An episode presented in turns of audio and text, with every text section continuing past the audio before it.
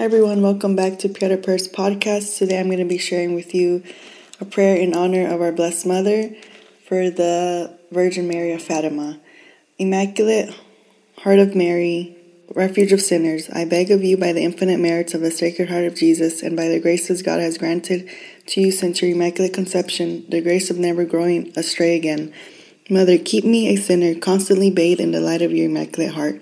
O Immaculate Heart of Mary, in union with all my brothers and sisters throughout the world, I freely consecrate myself to your heart, immaculate and pure. Please accept this personal consecration as an act of reparation and for the conversion of sinners. O Immaculate Heart of Mary, I love you, and I wait patiently for the day that your Immaculate Heart will triumph.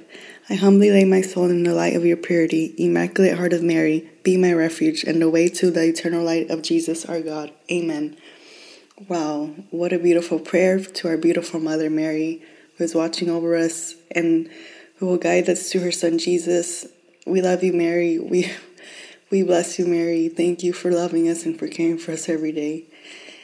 And remember to always pray, Lord, create in me a pure heart through the Immaculate Heart of Mary. Thank you.